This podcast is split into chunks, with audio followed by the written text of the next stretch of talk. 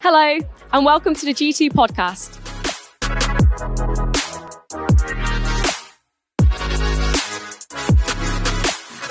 Great. So, we're going to be looking at um, the parable of the wedding banquet today. Who has ever been involved in planning a wedding? Your own wedding or a significant person? Luke, a tiny bit involved? Not really. Um, so, you know what it's like. I remember the very first wedding that I went to as an adult. So, I hadn't been to a wedding probably since I was about six when I was a bridesmaid. And when you're that age, you just have no idea really what's going on. And then the first uh, one that I was invited to when I just graduated um, university my friend was getting married down in Tunbridge Wells. Does anyone know where Tunbridge Wells is? I don't. It's so far away, like below London, just really, really far away. And um, so we said yes, that we would go, and we went down for the weekend. And um, it was a, it was a like not a really close friend from uni, um, and actually I, I, literally haven't seen her since. Um, so probably wasn't worth the trip. Um, but my uh, very best friend was a bridesmaid, and uh, she asked me to do her hair for her. So on the morning of the wedding, I went over and I was doing my friend's hair, and she said to me, "What are you doing? Um, like after the ceremony? where have you guys got plans? Are you are you going somewhere? And I was like, well, aren't we just going to the wedding, like to the next bit? And then she was like, oh, no, no, you're like evening only. And I was like, what? Like, I had no idea that there's two levels of invitations for a wedding. Um, so we'd made this massive trip to Tunbridge Wells and we were evening only guests. And we had to like knock around Tunbridge Wells all afternoon to go to a party definitely wasn't worth the petrol money. Um, and then when we uh, planned our own wedding a couple of years later, then you discover the world of having to rate your friends, right? So you've got suddenly your friends and family have to go in order, and then you have to decide who makes first tier friendship and who makes second tier and who doesn't even get invited. It's awful. Um, and then you like you might have someone that has agreed to say sing at your wedding, really they're second tier, but they kind of have to get bumped up to first tier because they've agreed to sing for free, right? We've all been there. Um, or so I remember names appearing on our list, people I'd never even heard of, and it turned out it was like Luke's dad's second cousin's daughter, and she had to be at the whole thing. And I was like, who are these people? And then, I don't know if this has ever happened to you, it hasn't happened to me, but I've been part of the decision making. If a first tier person pulls out, then a second tier person gets bumped. Has anyone ever got the bump, the bump up? Megan's got it, yeah. So on the morning of the wedding, sometimes you get the phone call, hey, you're now invited to the whole thing. Oh, lucky me. I've got plans, actually. I can't come. This whole world of first and second tier friendship. So imagine planning a wedding or a big party and imagine going for it financially. You're going to spend all the money. The average cost of a wedding in the UK is about £17,000 now. I'm sure none of us have spent that amount on our weddings. Um, so imagine you're like going for the best catering, you're going to go for all the drinks. You're, no one's going to have to pay for drinks. You've got some a band booked and or a, a DJ, a chocolate fountain. They are not fashionable anymore. Oh, a, a, sweetie cart. Everyone loves the pick and mix sweetie carts, don't they, at weddings? Um, and imagine you're planning it for months and months, and as you're planning it, you're telling everyone, you're letting people know what your plans are. You're excited about it. Um, you're you know, telling them to save the date, you're making your individual um, party favors, uh, ordering decorations and cakes, the whole lot. And finally, the time comes for those invitations to go out, and they're custom designed and they're printed on really fancy silk paper, and they get posted, and you've set up a digital reply service so that people can reply online. So you're like waiting two days later for those first replies to come in, and nothing comes in. Imagine this a couple of weeks go by and not one person has responded to your invitation. And then you check in one morning and someone has replied. They replied at 2 a.m. That's a bit weird. It's a friend from school. And the reply just says, ha ha, very funny jokes on you. What does that mean? And later, your aunt replies with a simple, sorry, it's too far. But they live 15 minutes away. What does she mean? And then another reply comes in. Can I let you know nearer the time? I'm not quite sure what my plans are for that day. And another, I probably can make it if you could give me a lift. And one person even sends a photo of the invitation ripped to shreds and being used as hamster bedding. Can you imagine the confusion that you would feel? It's like nobody cares. It's like they're not committed to coming. They want to see if they're going to get a better offer first. So, what would you do? Never mind first tier or second tier. These people surely just became 10th tier friends. And so today we're looking at a parable where God tells this sort of a story. It's in Matthew 22. So if you've got your Bibles and want to read along, then just grab them now or your phones. So we're starting at verse 1. Jesus spoke to them again in parables, saying, The kingdom of heaven is like a king who prepared a wedding banquet for his son. He sent his servants to those who'd been invited to the banquet to tell them to come, but they refused to come. Then he sent more servants and said, Tell those who have been invited that I've prepared my dinner. My oxen and fattened cattle have been butchered, and everything is ready. Come to the wedding banquet. But they paid no attention and they went off, one to his field, another to his business. The rest seized his servants, mistreated them, and killed them. The king was enraged. He sent his army and destroyed those murderers and burned their city. Then he said to his servants, The wedding banquet is ready, but those I invited did not deserve to come. So go to the street corners and invite to the banquet anyone you find. So the servants went out into the streets and gathered all the people they could find, the bad as well as the good, and the wedding hall was filled with guests. But when the king came in to see the guests, he noticed a man who was not wearing wedding clothes. He asked, How did you get in here without wedding clothes, friend? The man was speechless. Then the king told the attendants, Tie him hand and foot and throw him outside, into the darkness, where there will be weeping and gnashing of teeth. For many are invited, but few are chosen. So, in this story that Jesus told, the father of the groom had prepared everything for the wedding, no expense spared, all the best stuff, everything was ready. But a bit like our example, when the invitations went out, people ignored it, they refused to come, and they even beat up the servants who had brought the invitations. So the king then does what I think any of us would do decide, fine, those people don't deserve to come. And so he goes and finds people who actually want to come and enjoy this party. Anyone who recognized what a wonderful invitation this was deserved to be there. And so people came. Not based on whether they were first tier friends or second tier friends, not even based on whether they were good people. Simply by accepting the invitation, they had a place. Except for one man who did accept the invite, but he couldn't be bothered to go and get changed, and he just turned up in his trackies and a hoodie. Obviously, it doesn't say that, but he wasn't in his wedding clothes, and so the king ties him up and throws him out. We'll come back to that one. But let's unpack this a bit. So, this is a metaphor for the kingdom of heaven. Jesus says that at the start. And let's notice that there is a father in this story, and there's a bridegroom, but there's no mention of a bride here. Throughout the Bible, there's many references to Jesus being the groom and the church being his bride.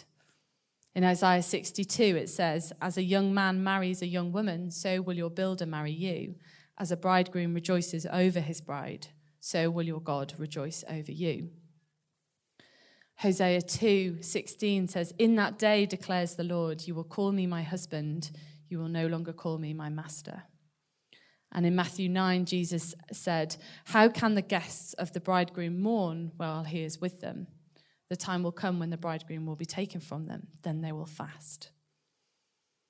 So I think we, the church, in this story, are both the bride and the guests that are being invited. And um, maybe you'll relate more to one than the other. Jesus is saying that people have been invited to the kingdom, but they've rejected that invitation. They've ignored it, they've mocked it, they've ripped it up, they've beaten up the inviters, and they're not coming. And our Father in heaven is not going to wait around for them to change their mind. Instead, he throws that invitation wide open. And this parable is also reported in Luke 16, where the king says, Go out quickly into the streets and alleys of the town and bring in the poor, the crippled, the blind, and the lame. And after that has happened, there's still room for more people. So then the king says, Go out to the roads and the country lanes and compel them to come in so that my house will be full. So in the in Luke's version, there's just more and more room. This is a huge party. There's no limit to the places. And anyone who says yes, anyone who recognize what a gift this is, can come and have a place in the kingdom. It doesn't matter how important you are, how good you've been. It doesn't matter how long you've known Jesus or how hard you've tried to keep the commandments. It doesn't matter how generous you've been or how selfish you've been. It doesn't matter if you have struggled with things, if you continue to struggle with things, or if you've overcome them. The requirement is simple accept the invitation. This is radical inclusiveness. Everyone has a place at the table. But that radical inclusiveness comes to a sudden halt when the king encounters that guest who's not properly attired. And there's a touch of sarcasm with what he says. How did you get in here without wedding clothes, friend? He's clearly not his friend. Now, I really, really hope the issue here is not actually what the man is wearing, because I spend 90% of my time in active wear, and I don't think I'm going to get into heaven based on that. I think it's about something else. Although I have wondered if this is where the idea of going to church in your Sunday best comes from. I wonder if this is the, the scripture that started that rumor. So, being clothed or being robed can be found in other parts of Scripture. So if we look at Isaiah 61, verse 10, it says, I delight greatly in the Lord. My soul rejoices in my God, for he has clothed me with garments of salvation and arrayed me in a robe of his righteousness. As a bridegroom adorns his head like a priest, and as a bride adorns herself with jewels, for the soil makes the sprout come up, and a garden causes seeds to grow. So the sovereign Lord will make righteousness and praise spring up before all nations. So here, Isaiah is comparing, he's using this phrase, clothes of salvation and robes of righteousness, and comparing them to wedding clothes, which is linked directly to the parable that Jesus tells. But what are clothes of salvation or robes of righteousness? Well, the only way for us to get saved is through Jesus and by laying down our lives for Him and putting Jesus at the center, by giving up, relinquishing our own control. And when we do that, we're changed. Our lives become not about us anymore, but about following Him. And in Colossians, Paul wrote, Clothe yourselves with compassion, kindness, humility, gentleness, and patience. These are some of the outward signs of someone who has been transformed by the power of Jesus. Clothes of salvation is a metaphor for the change that happens when we truly accept Jesus into our lives. And so, this man in this parable who's not wearing his wedding clothes, perhaps he wanted to come to the party, perhaps he wanted the fun bits, the good food, the drink, but he didn't want to fully accept the death and resurrection of Jesus. He didn't want to fully let go and step into it. He didn't want to be changed.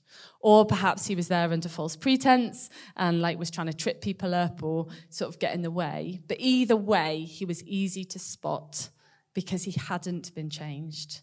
He wasn't visibly different. This invitation is for everyone. But saying yes means making a change. It means wearing different clothes. It means walking to a different beat. And it means accepting a new life. It means being transformed from the inside. And so the timing of this parable is really important because, like Luke said, we've been reading the book of Matthew for quite a long time now. It's actually 70 weeks ago today that we started uh, the start of Matthew.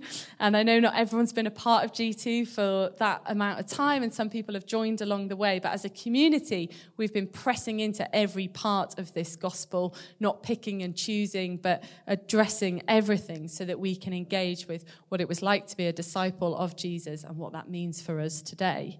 And Jesus' public ministry, we think, was about two, two and a half to three years, just based on the fact that the Passover meal is mentioned three times.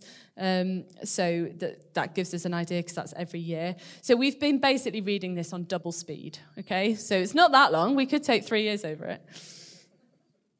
And where we're up to in this story, in this gospel, where Jesus is, is one week before his death. He's just arrived in Jerusalem, ready for the week of the Passover festival. And at the end of this week, he's going to be put to death. And he knows what's coming. He knows there's one week left. So let me ask you what would you do if you had one week left?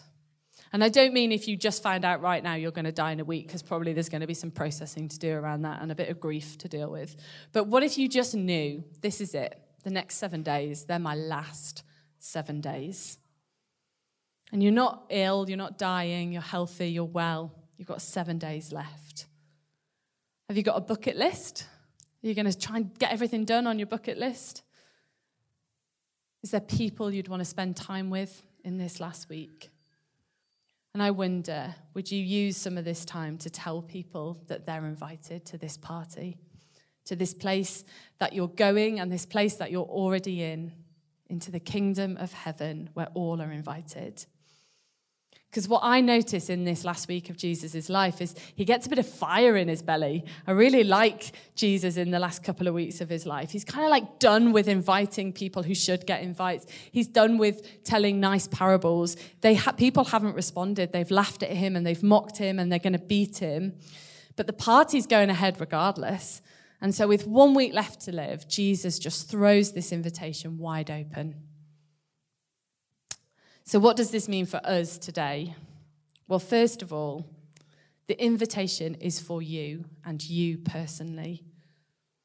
And I think because that we say that a lot, we, we know that we're all invited, it can get a bit lost. Oh, yeah, yeah, yeah, God loves me, great. But let's make sure we really know that, that that invitation is for each of us individually.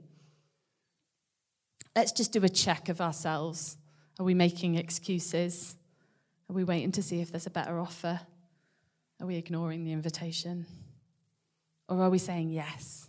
Are we fully accepting this invitation to God's kingdom? Are we all in? And are we wearing our wedding clothes? Are we daily putting on these clothes of righteousness, accepting not just the life of Jesus, but the way of Jesus and the death and the resurrection and all that holds? Are we saying yes in every single way? And secondly, are we inviting others to join this party? Are we letting people know this is not exclusive? Are we also throwing the doors wide open and letting people know that they can come along, that there's a place for them as well? And I would really love it if this term, we're going to spend a whole term going through the last week of Jesus' life, if we can really get hold of some of this energy that Jesus has, the energy we see in this parable. The time is now. Now is the time to tell people. Now is the time to invite people. Yeah, invite people to church, invite people to your small group, but invite them into your homes and into your lives a few years ago, I played netball on a, um, on a team, and um, there was one particular girl that I was pretty good friends with, but we only ever played netball, and then a couple of times a year we'd go out for drinks. And um, her name was Sharon, and her husband would come and watch, and Luke would come and watch, and we kind of got to know each other a bit. And one day I said to Sharon, Hey, would you guys like to come for dinner at our house one day?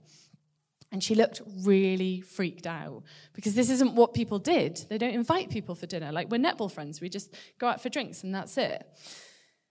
And I regret that I never followed up on that and I never made it happen because it was countercultural.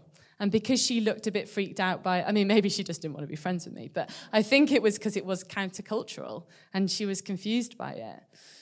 But I wish that I'd done it. I wish I'd been the person that was countercultural in that moment. You know, everyone goes for coffee these days, don't they? Let's go for coffee, let's go out for coffee. But why don't we be people that invite people in? Maybe in your workplace, no one ever does anything outside of work. So why don't you be the person to invite and take that next step and be the person that's countercultural? Maybe with your mates, people go out all the time and they get drunk and they go dancing, but there's very little deep and meaningfulness in the friendships.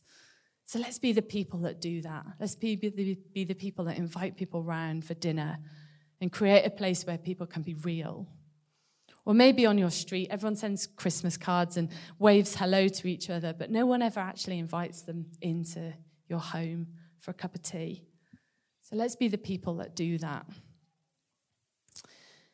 before Christmas, when we had Besom Sunday, sort of end of November, one of the um, hampers that we made was for a Ukrainian family. And I realized that they lived pretty locally to here. So I asked um, if I could take that hamper. And I went round with my boys and we delivered the hamper. And it was um, a young family with a nine year old boy and a two year old girl. And um, they came to the door and let us in, and we had a lovely chat in the house. And then later on, I thought to myself, I wonder if she'd want to go for coffee. I don't know. It turns out her kid goes to the same school as my kid, they're in different year groups. But I was like, I wonder if she'd want to go for coffee. And I wasn't sure. But the thing that that changed it for me is my really good friends, Dan and Susie Finn, that used to be at G2, they moved to away over a year ago. And when we caught up with them over the summer, still a year later, no one's invited them around for dinner. No, they, they've got four kids in different schools. No one has invited them because people don't invite anymore. And so I text this uh, Ukrainian lady, her name's Gana, and I said, Do you want to go for coffee? She replied immediately. And we, we had coffee here with the boys and we had a great chat. And then I said, Do you want to come for dinner? And she replied immediately, I'd love to come for dinner. So we had them booked in. Unfortunately, um, Yegor, the boy, he was ill, he couldn't come. We got another date in, he was ill again, he couldn't come. Then they've been away visiting family. But just on Sunday, after they'd got back, she texted me and she said, We're back. Can we still come? so we've got them booked in for, for Friday. And she's already said, and then we would love to have you around for some Ukrainian food. And then this week I've been ill in bed. And I'd, I'd said to her, Oh, not this week because I'm ill, but maybe next week. And um, she, she's, she texted me and she said, I've just realized you've got two dogs. Do you need help walking them? So even though she's not yet been round for dinner, the invitation has opened the door to a friendship. There are people all around us that have never been invited. They've never been invited for dinner. They've never been invited for a real friendship. They've never been invited to church. People that want to come, they want to know more. They're exploring it. And like Luke said before, we don't really exist for the people that already know Jesus, or we don't just exist for the people that already know Jesus. Our purpose here is discover, live, tell. And if we are discovering and if we're living it out, we are going to get spiritually fat unless we share it. We cannot keep feasting on the good news, but not ever share it with the people around us. So let's live as if this is our last week. Let's live as if this is our last chance to invite people to the best party. Why don't we just finish with prayer? Just hold your hands out. Can I just suggest you hold your hands closed as if you're holding an invitation?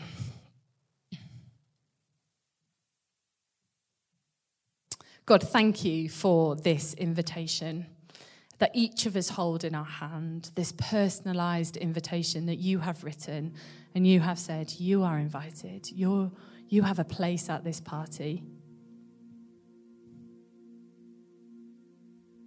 And as you hold your invitation,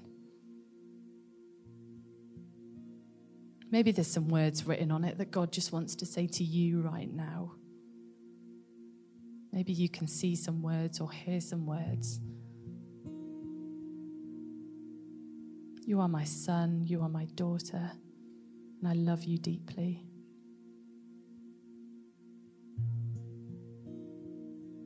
What words does God want to say to you now to encourage you?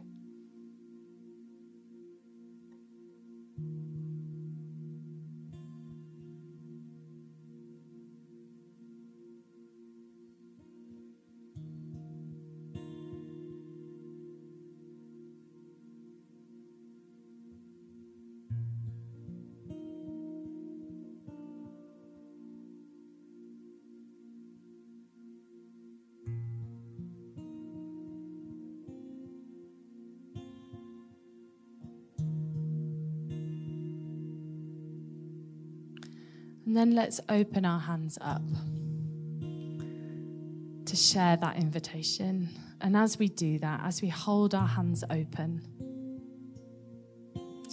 let's ask God who around us wants to receive this invitation. Maybe some faces or names will come to mind for you. Maybe you have invited people and they've said no, and that has been hard. It's hard when people say no. But let us not let us not be stopped by that.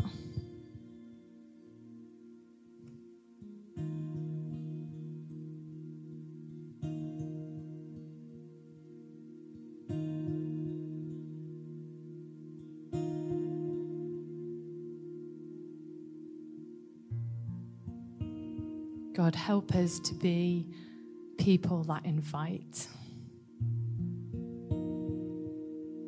Help us to be people that invite friends into our lives.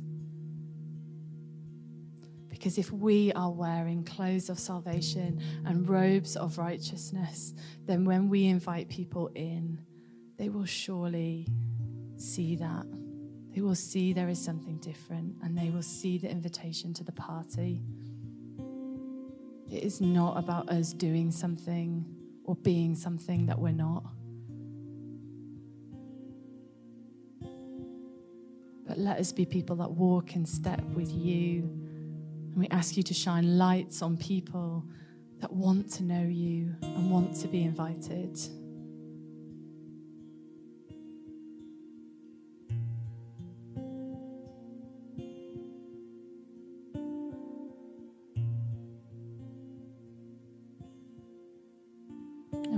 Ready, let's stand and let's worship together.